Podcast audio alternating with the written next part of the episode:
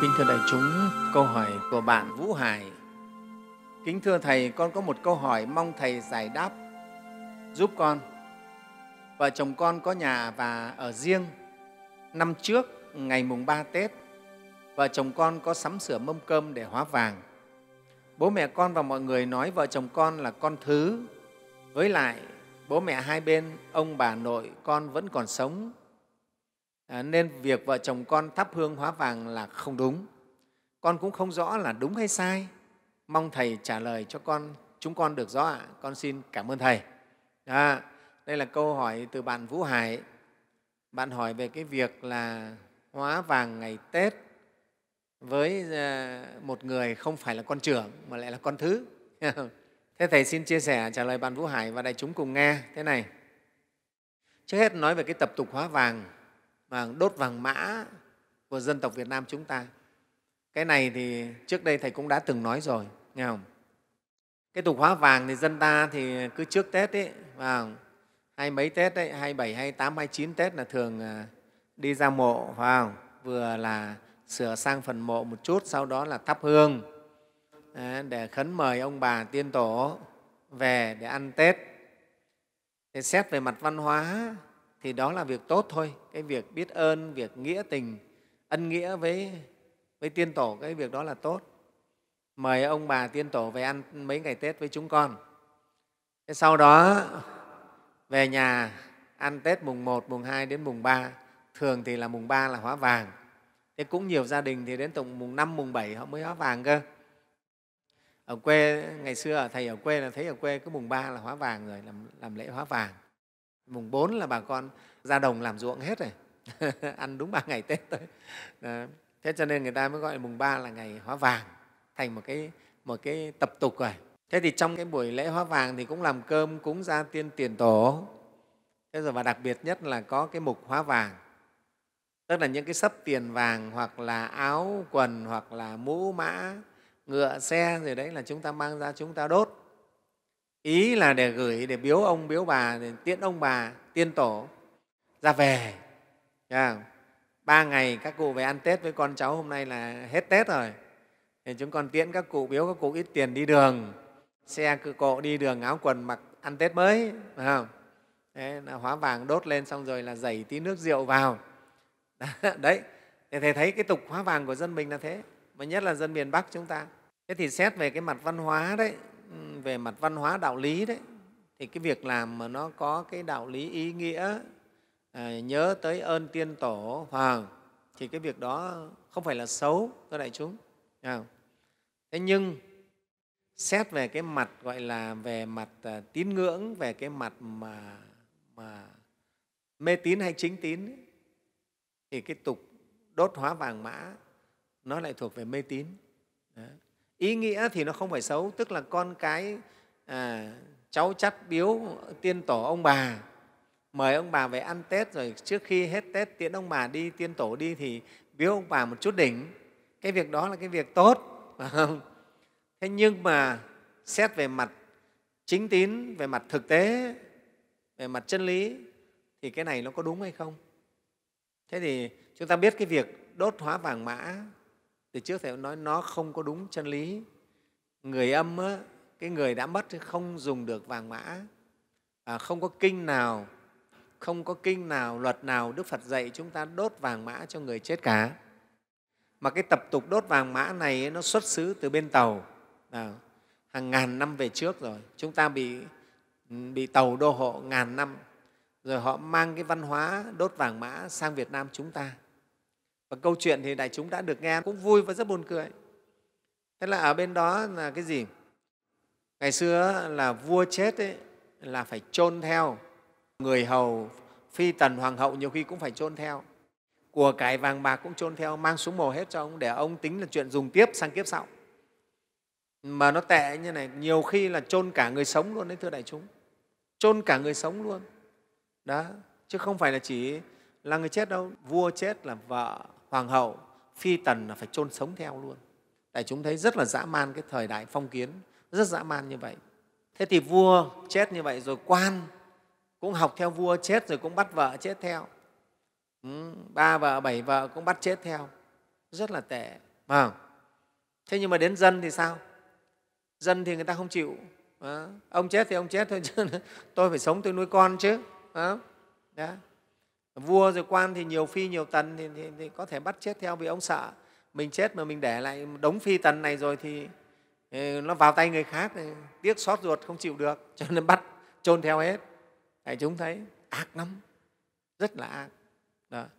thế nhưng mà dân thì không được dân thì ờ, ông chết thì ông chết thì tôi đưa ông ra nghĩa địa xong tôi phải về tôi nuôi con chứ. Cho nên là dân là không chịu vợ không chịu chết theo. Thế. Thì lúc đó là mấy cái nhà nho à, mấy cái mấy cái anh gọi là cũng gọi là lanh một tí anh nghĩ ra ô thôi nó không chết theo thì làm cho nó cái hình nhân thế mạng. Phải không? Bắt đầu nghĩ ra cái trò làm hình nhân để thế mạng hình người để thế mạng á. Đại chúng hiểu không? Thế hình nhân thế mạng thì làm bằng gì? Lấy tre đan ra rồi dán giấy vào làm thành hình nhân. Phải không? để thế thay chôn thay. Chôn thay cái, cái người sống thế thì ví dụ một cái ông nông dân mà chết thì cũng làm một cái cô hình nhân chết để chôn theo xuống đấy làm thê thiếp để hầu mình. Đó. Còn vợ sống thì vợ thật thì phải ở trên trần để nuôi con. Đó. Thế thì này chúng ta gọi tục hình nhân. Có hình nhân thế mà.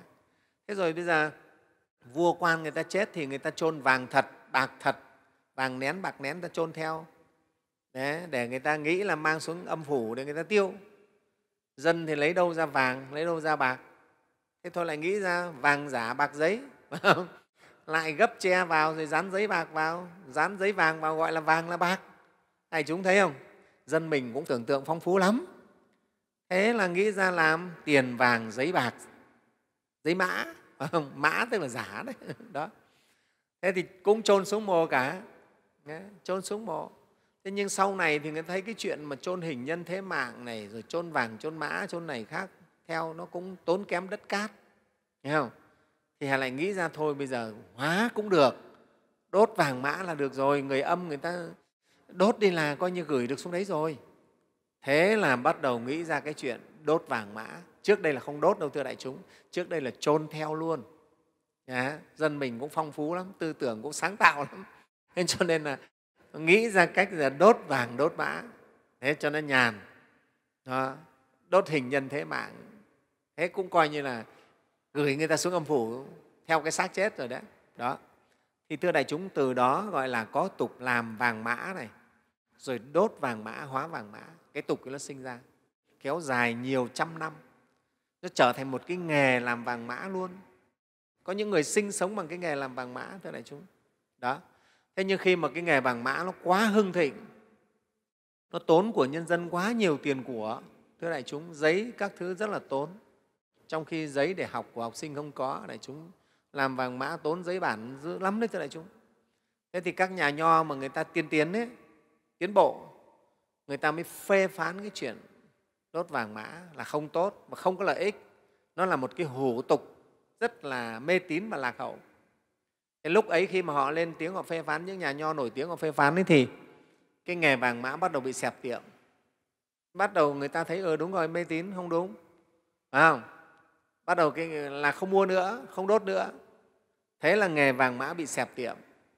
Thế thì lúc ấy có một cái gia đình nhà cái anh này truyền nghề là làm vàng mã. Anh thấy cái nghề của nhà mình sắp sửa, gọi là bị phá sản rồi. Sắp sửa gọi như mất hẳn nghề rồi. Thì anh ta mới bày cách, thưa đại chúng. Anh ta với một anh bạn thân bày cách. Anh này gọi là anh à, vương dư ra đó. Bày cách với một anh bạn thân. Anh giả vờ ốm, anh cáo bệnh với dân làng, anh giả vờ ốm sau đó anh giả chết. Rồi tôi đến tôi làm tang cho anh. Tôi sẽ cho anh quan tài nhập quan anh vào quan tài như ở dưới quan tài dưới dưới đáy quan tài tôi có đục lỗ. Ừ, để tôi có bơm cháo vào cho anh uống. Nhớ, anh vẫn thở được. Nhé thế họ bàn bạc với nhau rất là kỹ lưỡng các kế hoạch. Thế là hai anh thống nhất với nhau thế là lên kịch bản. Thế là anh kia anh ờ, gia đình anh kia thông báo là anh bị bệnh nặng thế đổ, đâu đổ vài tuần sau thì báo anh ấy chết. Thế là cái ông vương dư này, ông đến ông mới làm đám tang. Rất là linh đình, phải không? kèn chống linh đình rồi ông bắt đầu, ông làm rất nhiều là hình nhân thế mạng, rồi làm vàng mã, ông mang sang nhà ông bạn ấy. Thế thì trong đám lễ thì bắt đầu ông này bảo, tôi rất là thương yêu bạn tôi bạn tôi chết rồi đau xót vô cùng. Và hôm nay thì tôi chẳng có gì cả, nhưng tôi, hôm nay tôi sẽ tặng cho bạn tôi tất cả số hình nhân thế mạng này rồi là vàng mã này. Tôi sẽ đốt xuống diêm vương để mà cúng cho diêm vương để xin tha mạng cho bạn tôi về. Đó. Thế xin bà con chứng giám cho cái lòng thành của tôi. Bây thế là sau đó ông cho khênh vàng mã ra ông châm lửa ông đốt.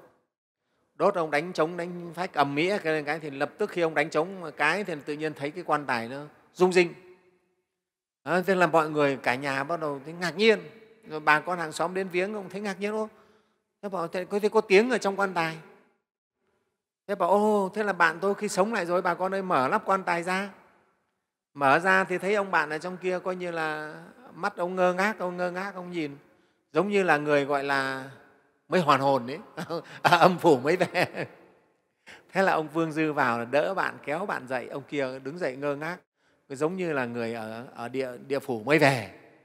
Bảo là tôi ở dưới âm phủ thế là khi mà vua diêm vương nhận được vàng mã người hình nhân thế mạng của bạn tôi đốt gửi xuống là vua diêm vương là tha mạng cho tôi cho nên tôi lại được về. Tôi lại sống lại tôi về. Thế này chúng thế là bước ra khỏi quan tài.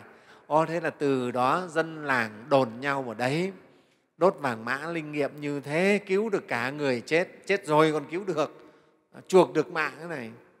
Đã thưa đại chúng, và thế là nghề vàng mã lại tiếp tục phát triển. Từ một cả một cái làng nếu đồn ra thì đại chúng bảo tin lắm chứ, mà lại sẵn nhiều người làm nghề vàng mã rồi thì họ càng đồn mạnh, càng đồn thổi mạnh. Thấy là vàng mã cực kỳ quan trọng linh thiêng. Đấy, thưa đại chúng, và cứ thế thì vàng mã phát triển. Thế rồi là à, ngàn năm ờ, đô hộ phong kiến phương bắc đô hộ là mang sang việt nam chúng ta dân việt, việt nam chúng ta bắt chiếc rồi cũng làm cũng thành nghề vàng mã ở việt nam chúng ta. Mà đấy là cái tục đốt vàng đấy. Thế đại chúng thế thôi đốt vàng đốt mã trong những buổi cúng buổi lễ. Đấy. thế nhưng chúng ta mới thấy thật sự là nó rất phi lý đúng không? Chúng ta đã tìm hiểu được gốc gác chúng ta thấy nó rất phi lý rồi. Chẳng có một cái gì là thực đấy cả. Chỉ là cái việc bắt chiếc ông vua ông ấy chôn người hầu chôn vàng bạc bắt chiếc ông quan ông chôn người hầu chôn vàng bạc chôn vợ chôn thê chôn thiếp. Bây giờ mình về mình không có thì mình nghĩ ra hình nhân thế mạng ra tiền vàng giấy giả. À, đấy thế thôi cái bản chất nó là như thế. Chứ làm gì có cái chuyện là, là đốt hình nhân thế mạng mà cứu được mạng sống đâu. Đó. và tự nhiên sinh ra cả một cái nghề. Và đại chúng biết cái vàng mã đốt rất nhiều giấy. Những năm trước bây giờ năm dịch giã không nói những năm trước thống kê ở việt nam ấy, là hàng chục nghìn tấn giấy để làm vàng mã đốt đi đấy thưa đại chúng. Không phải ít đâu.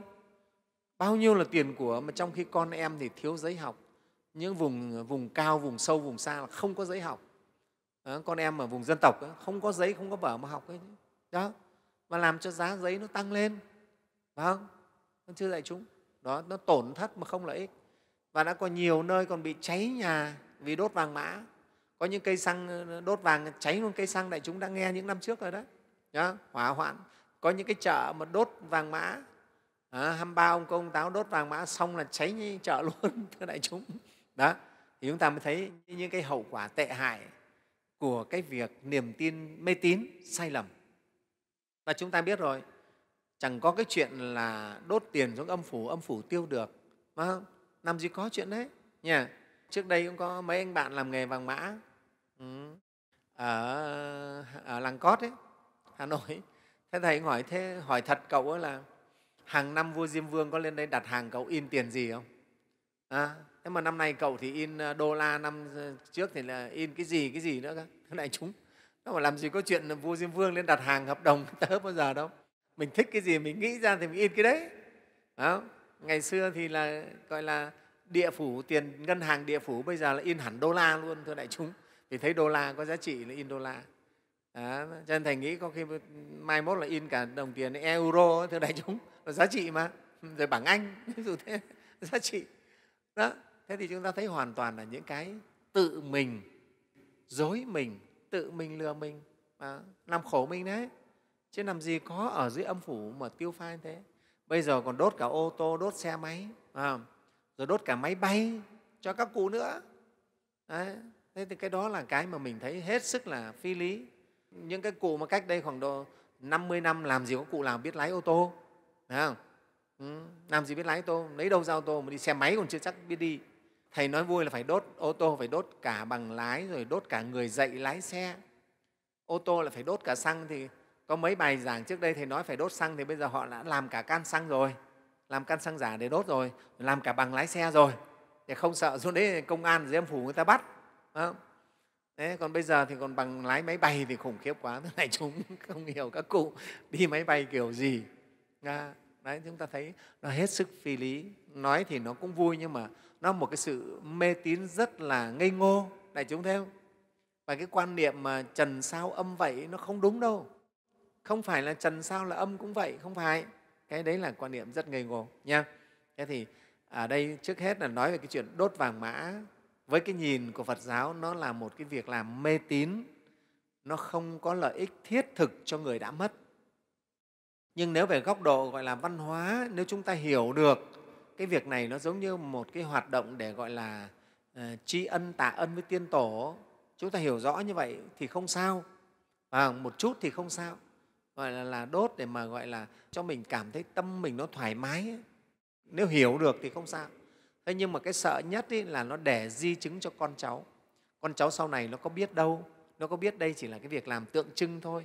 Và mà lại nghĩ là đốt vàng mã này là các cụ ở âm phủ dùng được. Tin tưởng được như vậy. Và đốt được nhiều là các cụ phù hộ cho mình nhiều. Các cụ ở dưới nhận được nhiều tiền là các cụ giàu là các cụ phù hộ được cho mình nhiều à, thế là một cái niềm tin rất sai gọi là tà kiến thì lại sinh ra khổ cho con cháu sau này. Chính bây giờ rất nhiều người mắc vào tà kiến này cho nên họ mua có khi hàng hàng gọi là hàng kho vàng mã về họ đốt. Có những nhà có điều kiện là mua cái tiền vàng mã có thể đến trăm triệu luôn đấy thưa đại chúng. Thầy đã từng biết họ giàu lắm. Các đại gia họ giàu lắm mua hàng trăm triệu tiền vàng mã làm những cái vàng mã rất là đắt rất là đẹp. Những con ngựa rất là đẹp mỗi con ngựa có khi mấy triệu một con luôn thưa đại chúng. Để mà đốt đấy. Để chúng thấy có lãng phí không? Rất lãng phí. Đấy là tà kiến. Họ nghĩ là đốt như thế là người âm nhận được người âm nhận được nhiều thế này thì sẽ phò hộ cho mình nhiều. Tà kiến không? Rất tà kiến. Và cứ như thế này thì nó sẽ làm hỏng hết luôn cả những thế hệ về sau. Thế cho nên ấy, với cái nhìn của phật giáo thì thầy khuyên là chúng ta nên bỏ cái tục đốt vàng mã đi. Và mặc dù nó có một chút cái ý nghĩa về văn hóa là cái việc mà nghĩa tình báo ơn đền ơn biếu cha biếu mẹ. Nhưng mà cái tai hại cái di chứng nó để lại là cái vấn đề truyền bá cái một cái mê tín một cái hiểu sai lầm cho con cho cháu thì nó rất nguy hiểm. Đấy, chúng ta thấy các nước phương tây ờ, âu mỹ thì họ có đốt vàng mã đâu. Đấy mình lại cứ nghĩ là mình đốt vàng mã ông bà mình ở âm phủ mới có tiền tiêu đó, thế thì các nước phương tây họ không đốt vàng mã rồi ở mỹ họ không đốt vàng mã thì tiên tổ của họ ở dưới âm phủ chắc là chết đói hết chắc là tiên tổ của họ phải chạy sang Việt Nam để ăn mày các cụ ở Việt Nam. Vì các cụ Việt Nam, các vong linh ở Việt Nam, tiên tổ Việt Nam là được con cháu đốt vàng mã nhiều. Có xe ô tô, có máy bay. Thế cho nên các vong linh ở Mỹ chắc phải chạy sang Việt Nam để ăn mày các cụ Việt Nam. À, thì các cụ được đốt nhiều vàng mã mà. thế đại chúng thấy liệu cái điều đó có xảy ra không? Đó, thế cho nên chúng ta thấy là nó không có thực tế, nhé, nó không đúng, về đạo lý không đúng. Về một người có trí tuệ tư duy thì cũng thấy nó phi lý luôn ấy, chứ đừng nói là là nói đạo lý nữa. Đó, thế cho nên thầy khuyên à, ở đây là chúng ta không nên đốt vàng mã không cần duy trì cái tục đốt vàng mã. Vừa tốn tiền tốn của của xã hội vừa ô nhiễm môi trường và lại vừa gieo rắc cái sự mê tín hiểu lầm cho con cháu về sau. Con cháu về sau nó không biết, nó cứ thấy người trước làm sao, nó làm vậy. Và nó lại càng tin tưởng một cách sai lầm nữa, thì nó khổ với chúng nó. Thế còn ở đây bạn ấy hỏi về cái việc là bạn ấy là con thứ có được đốt vàng mã hay không? Thì riêng ở đây thầy nói về cái việc nếu quan niệm là cái việc đốt vàng, đốt mã là biếu biếu tiền của, cho tiên tổ, cho ông bà, thì đã là cái việc kính biếu thì chẳng kể con trưởng hay con thứ ai cũng có thể biếu được. Mình có tiền có của, biếu cha, biếu mẹ, biếu ông, biếu bà, thì con nào chả biếu được cả đại chúng. Chứ phải gì phải con trưởng mới biếu được, phải không? con thứ cũng biếu được như thường. Cho nên xét về góc độ, nếu góc độ gọi là biếu quà, thì con nào cũng biếu được nhé chứ không phải là con thứ không được biếu. Đây thầy nói về góc độ biếu quà. Nếu mà coi việc đốt vàng mã là việc biếu quà để tiễn các cụ ra về, ngày mùng ba tết thì con thứ cũng được đốt như thường. À, đâu có chuyện là con thứ không được đốt. Ở đây là biếu tiên tổ đã mất chứ không phải biếu cho người sống. Cho nên dù là bố mẹ còn sống ông bà còn sống thì người ta vẫn biếu được bình thường mà. Đây là biếu những người đã khuất những người đã mất. Nha. Đấy thế như vậy ờ, thầy xin trả lời câu hỏi cho của bạn à, vũ hải. Đại chúng rõ chỗ này chưa?